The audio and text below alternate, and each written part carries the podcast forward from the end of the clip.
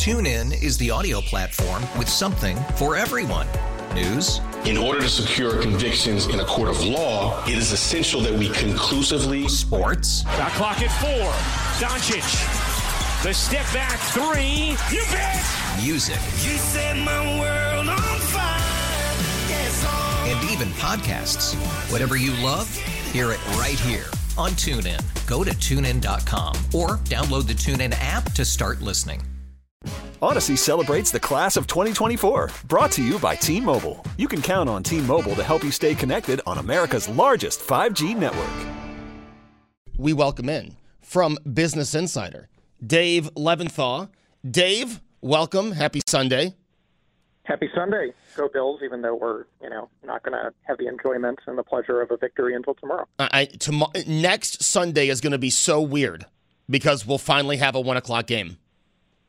Hey, look, they, they could play at 2:30 a.m. on Wednesday mornings every week for the rest of the year, and as long as they get a W at the end of it, I, I'd be okay with that. Yeah. Hey, uh, Dave. Right before we had you on, the mayor uh, of Buffalo, Byron Brown, promised us uh, that that that Super Bowl parade downtown is going to be the biggest parade we ever saw downtown, and I uh, I believe him hundred percent. I mean, a buddy of mine, Ernie Green from North Tonawanda, and I have been talking about that parade for literally 25 years. So uh, the, the mayor better make that happen because we're both going to be back for it. Oh, I, I, I think it'll happen. I'm, I'm quite excited for it. Now, Dave, you guys over at Business Insider have uh, launched the, uh, the special Red, White, and Gray. Um, I've been looking into it. You've been tweeting a lot about it. Uh, tell us the the general idea of this uh, special red, white, and gray from Business Insider. It's a project that has more than 30 deep dive articles, data visualizations, videos, and, and the bottom line is this uh, it, it will come as no surprise to you that America's leaders here in Washington, D.C. are pretty old. But what we're finding and what our data analysis has shown is that this is actually the oldest Congress that we have ever had in the history of the United States. And the gap between those who are leading and those who are being led is as wide as it ever has been. And Joe, it's coming at a time when you have a number of different issues of profound importance to the nation. That might be technology, it might be social issues, civil rights, energy, the environment. Uh, those are largely in the hands of people who uh, are in their 70s and, and their 80s. You, know, you just look at the Democratic leadership in the House, for example Nancy Pelosi, Steny Hoyer, James Clyburn, they're all over the age of 80. And it raises the question, which we explore in this project, of what, what are the costs? What are the benefits and, and what are the dangers? So uh, we've uh, we've had a whole week of, uh, of, of going through this, and we've gotten a ton of reaction. Uh, and a lot of people in a poll that we uh, just published uh, over the weekend, um, most Americans, whether you're a Republican, whether you're a Democrat, or whether you're an independent, there's actually unanimity around the issue of feeling that the government, in their opinion, uh, is too old and that something should be done about that, whether that's age caps for Congress, term limits for the government uh, for elected office, that, that those are viable options in their opinion that they think should be explored. You know, you mentioned that polling, Dave, and I was kind of surprised by this. Um, one of the questions is Should the president have to take a physical and mental assessment in order to serve in office? And I find the older you got, the more people said yes. Yeah, and, and that was probably one of the more surprising uh, aspects of, of this very multifaceted poll that we did with Morning Consult, a data and polling company that we worked with uh, on this.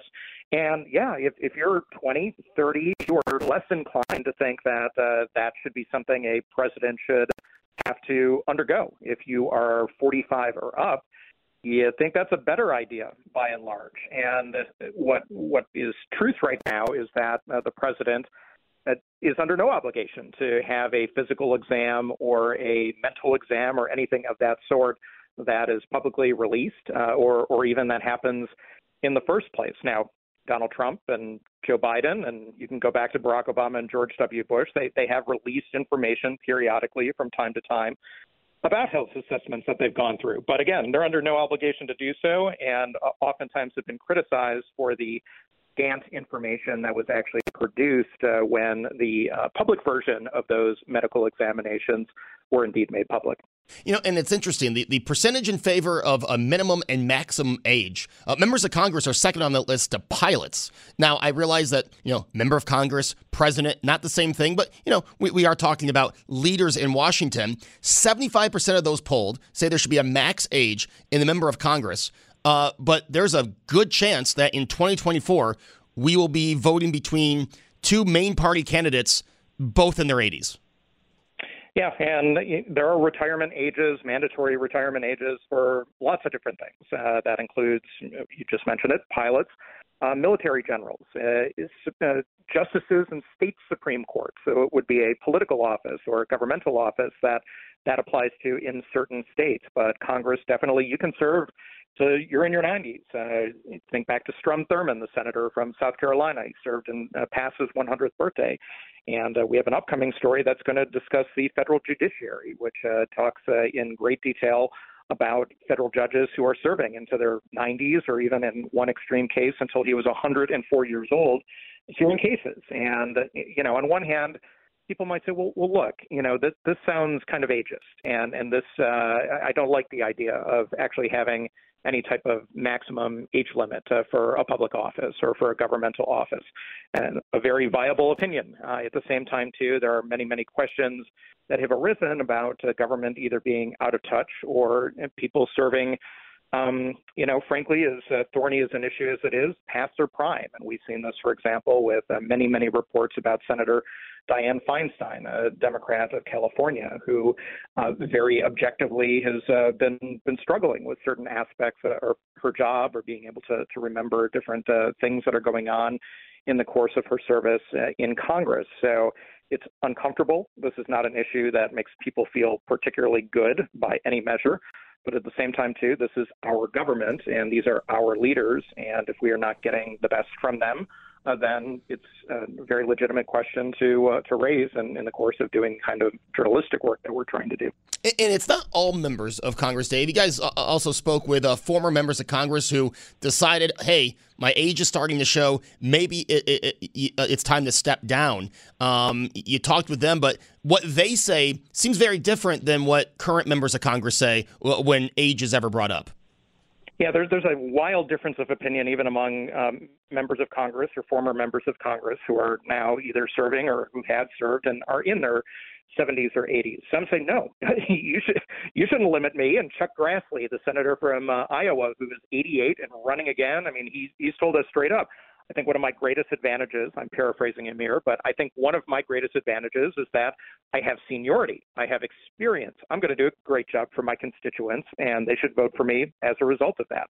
We did talk to other members, former members of Congress, uh, who stepped away kind of in their political primes because they felt like, well, you know, it's not worth it anymore, or I could be doing a better job or, or providing a greater value to uh, to society or to my state or country by doing something else, uh, whether that be in academia or advocacy, uh, or, or, just simply retiring and enjoying their lives. So that's uh, that's definitely a, a, very interesting kind of cross current there that we've heard from members. And, and I would add too that my colleague Kimberly Leonard, uh, one of our reporters who's based in Florida, she's writing about lots of very interesting stuff, including Governor Ron DeSantis all the time she wrote a fascinating story about uh, the medical aspects of this. And there are definitely people who are in their 80s, neuroscience backs this up, who are called superagers. And, you know, their brains literally function differently than the brains of the average 85 or, or 90 year old. Uh, and it gets into to really the, the medical and the neuroscience uh, behind that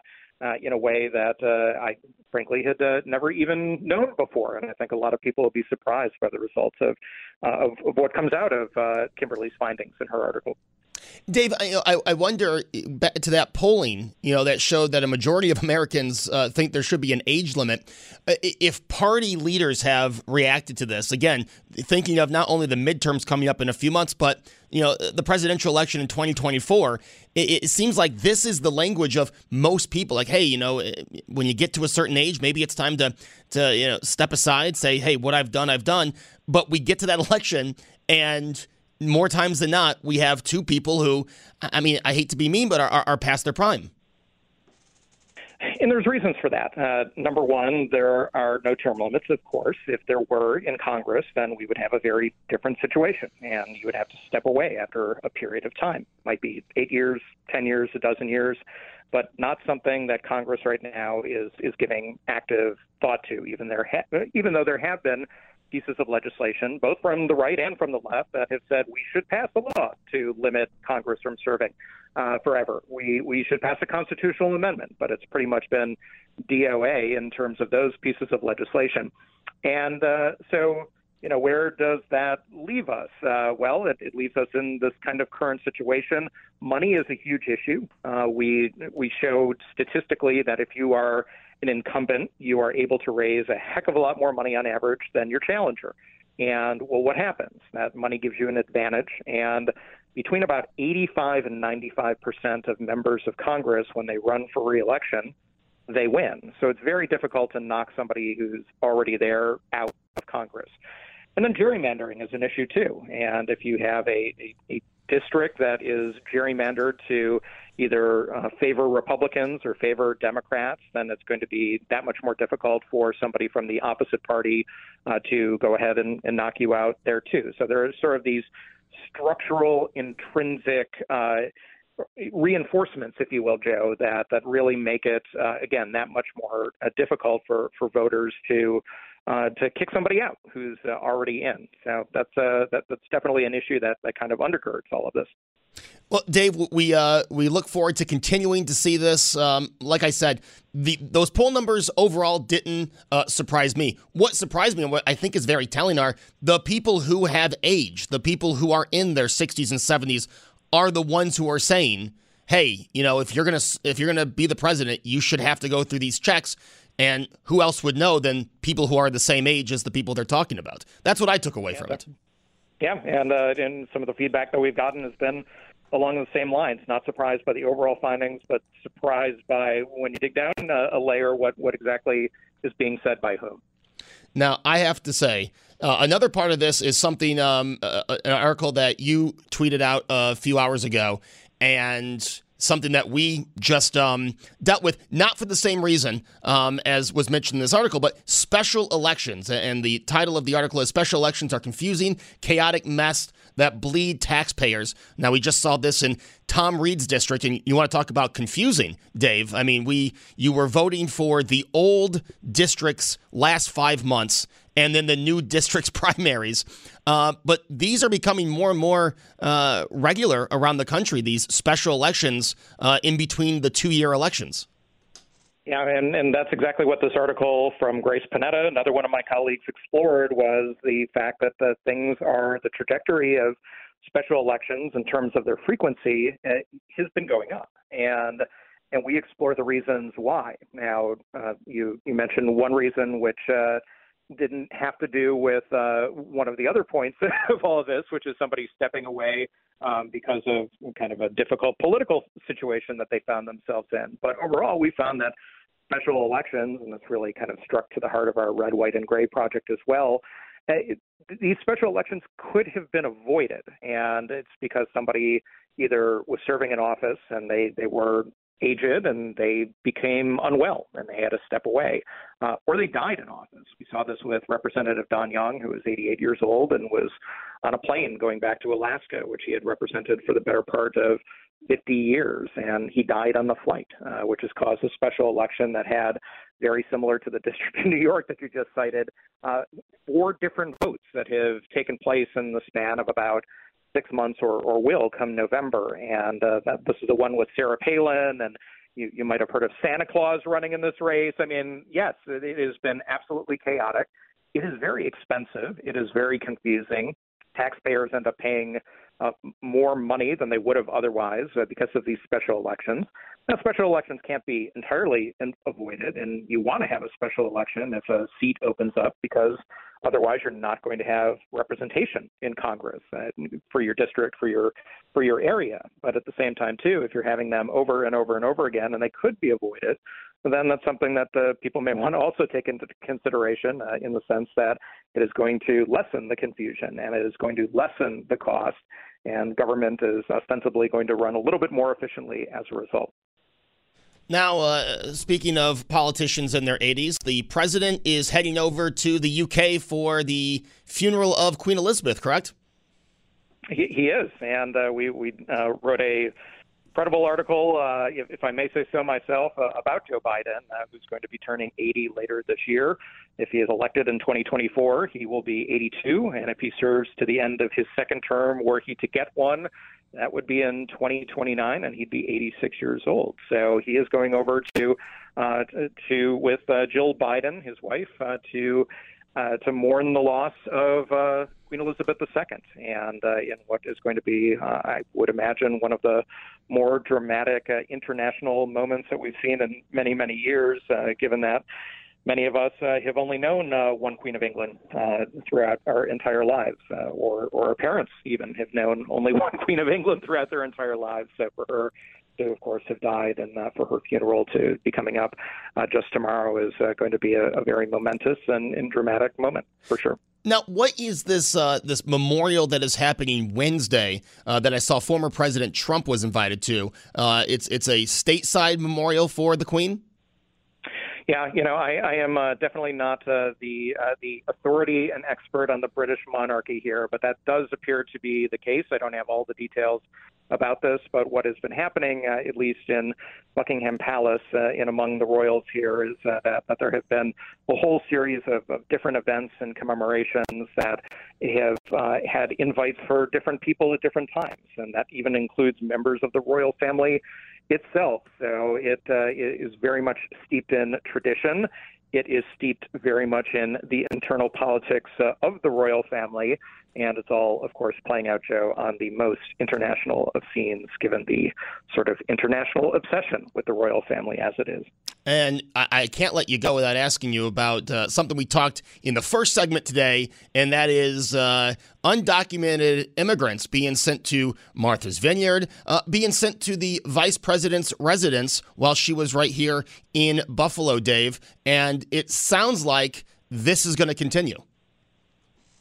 It very much is going to continue, and uh, it's going to be driven by many of the governors, uh, or at least some of the governors in border states, uh, whether that be Texas or Florida or others. And you know, Joe, I mean, it's a it's a very uh, it's a very dramatic uh, situation in and of itself. Uh, obviously, the governors like Ron DeSantis most recently are trying to prove a point and trying to say, well, look, you know, all you liberals in Martha's Vineyard, well, you know, you uh, you're, you're going to love what's going to happen when uh, undocumented immigrants come and are on your play island uh, up in Massachusetts. Uh, but it was very curious to see what happened there. Now, Martha's Vineyard, I don't know how many people have been there. I've, I've been there a couple of times for covering political uh, events, and it, it's sort of a, a tale of two worlds. You you have the people with their giant yachts and their multi-million dollar houses who come there for the summer and, and party it up, but you also have uh, year-round residents uh, who are there, and they're they're not at all wealthy. Uh, in fact, uh,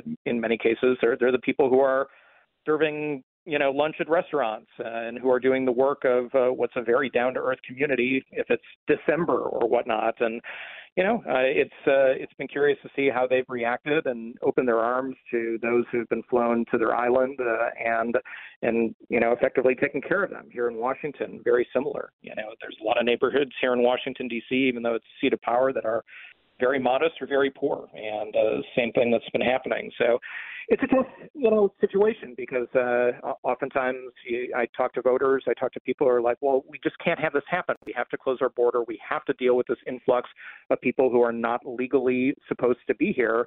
And that kind of, you know, on a Sunday morning like uh, it is today, you might be going to church or coming back and thinking of, you know, passages that you've heard uh, from Exodus or Deuteronomy or Leviticus or Jeremiah, or probably the most famous one from the book of Matthew. You know, I was a stranger in your land and you invited me in. So there are definitely religious overtones to this. Uh, there are definitely political undertones to all of it. And we're dealing with people here, uh, people who may come from another country, may not speak the language that we speak, but at the same time, too, we're often fleeing very, very harrowing situations, and particularly Venezuela, which, uh, by all indications, is uh, a failed state among failed states. Uh, and people are just trying to do what uh, is best for their family, even if it's illegal in the eyes of the law here in the United States. Hey, beside the Bills game uh, this week, anything we should be looking forward to out of D.C. in the coming days? Well, th- th- this is not fun, but uh, nevertheless something that the government is going to have to be dealing with, uh, which is funding the government. I know we seem to talk about this every six, eight, twelve months, uh, but this is another situation that is going to be similar to the ones that we have had many times in the past, where Congress is going to have to come together and at least uh, temporarily figure out uh, a, a a bill, a provision to go ahead and keep the government funded. And if it doesn't, then we could be very much uh, talking about potential partial or full government shutdowns again. Now, the the word is uh, when we talk to the folks that we do that both sides are at least uh, looking to work together to try to avoid this and try to at least kick the can, proverbial can, down the road to to pass uh, the election in November. But uh, it's never a great situation when we're effectively playing a, a game of chicken with ourselves here, and nobody really wins if you pass that deadline. Dave, you got to be feeling pretty good today after that Syracuse win yesterday. I, I mean, as a uh, as a proud member of Orange Nation and uh, graduate of Syracuse University, being three and zero and feeling like uh, football is kind of back in a way that it hasn't been since I was there in college. That's uh, that that is feeling pretty good. So, I, yeah, not a not a bad football weekend for for us who who got the Buffalo Syracuse connection. I uh, my my buddy has seasons at the at the dome, and um, we were he was trying to find six wins you know, to get bowl eligible. And now it's like, I found the six wins, and Notre Dame might also be uh, beatable after what we've seen for the first three weeks. Yeah, it, it, it's pretty good after three games to be halfway to that that, that magical six number. So we'll we'll see how it keeps going. But uh, yeah, feeling pretty good right now. All right, and Dave, uh, do do you think the Bills will uh, have a good chance in Orchard Park tomorrow? I, I think the, the Bills are going to be two and zero uh, when when we are all going to bed at uh, you know eleven thirty on uh, Monday night, or uh, some of us perhaps two or three in the morning because we are just that excited. I know. Hey, the the good news for me is I'm going to get almost no sleep on Tuesday. However, I get to call you because you'll be on with uh, Susan Rose and Brian Mazurowski Tuesday morning. I'm, I'm, sure that's going to be a lit conversation that we have, Joe, on Tuesday morning. I, I have no doubt about that. I look forward to it as always. Dave, have a great Sunday afternoon. I thank you for joining me. You as well. Thanks a lot, Joe. TuneIn is the audio platform with something for everyone. News. In order to secure convictions in a court of law, it is essential that we conclusively. Sports. Got clock at four. Doncic. The step back three. You bet. Music. You set my world even podcasts. Whatever you love, hear it right here on TuneIn. Go to tunein.com or download the TuneIn app to start listening. We really need new phones. T Mobile will cover the cost of four amazing new iPhone 15s, and each line is only $25 a month. New iPhone 15s? Only at T Mobile get four iPhone 15s on us and four lines for 25 bucks per line per month with eligible trade in when you switch. Minimum of four lines for $25 per line per month with auto pay discount using debit or bank account. $5 more per line without auto pay, plus taxes and fees. Phone fee at 24 monthly bill credits for all well qualified customers. Contact us before canceling account to continue bill credits or credit stop and balance on required finance agreement due. $35 per line connection charge apply. Ctmobile.com. your vehicle's engine with a full synthetic oil change and save with Mobil One at O'Reilly Auto Parts. Purchase five quarts of Mobil One full synthetic motor oil and receive a $10 O'Reilly gift card after rebate. See store for details. With your Mobil One purchase, you'll also receive two times points during O Rewards Bonus Points Month at O'Reilly Auto Parts. Oh, oh, oh, O'Reilly Auto Parts.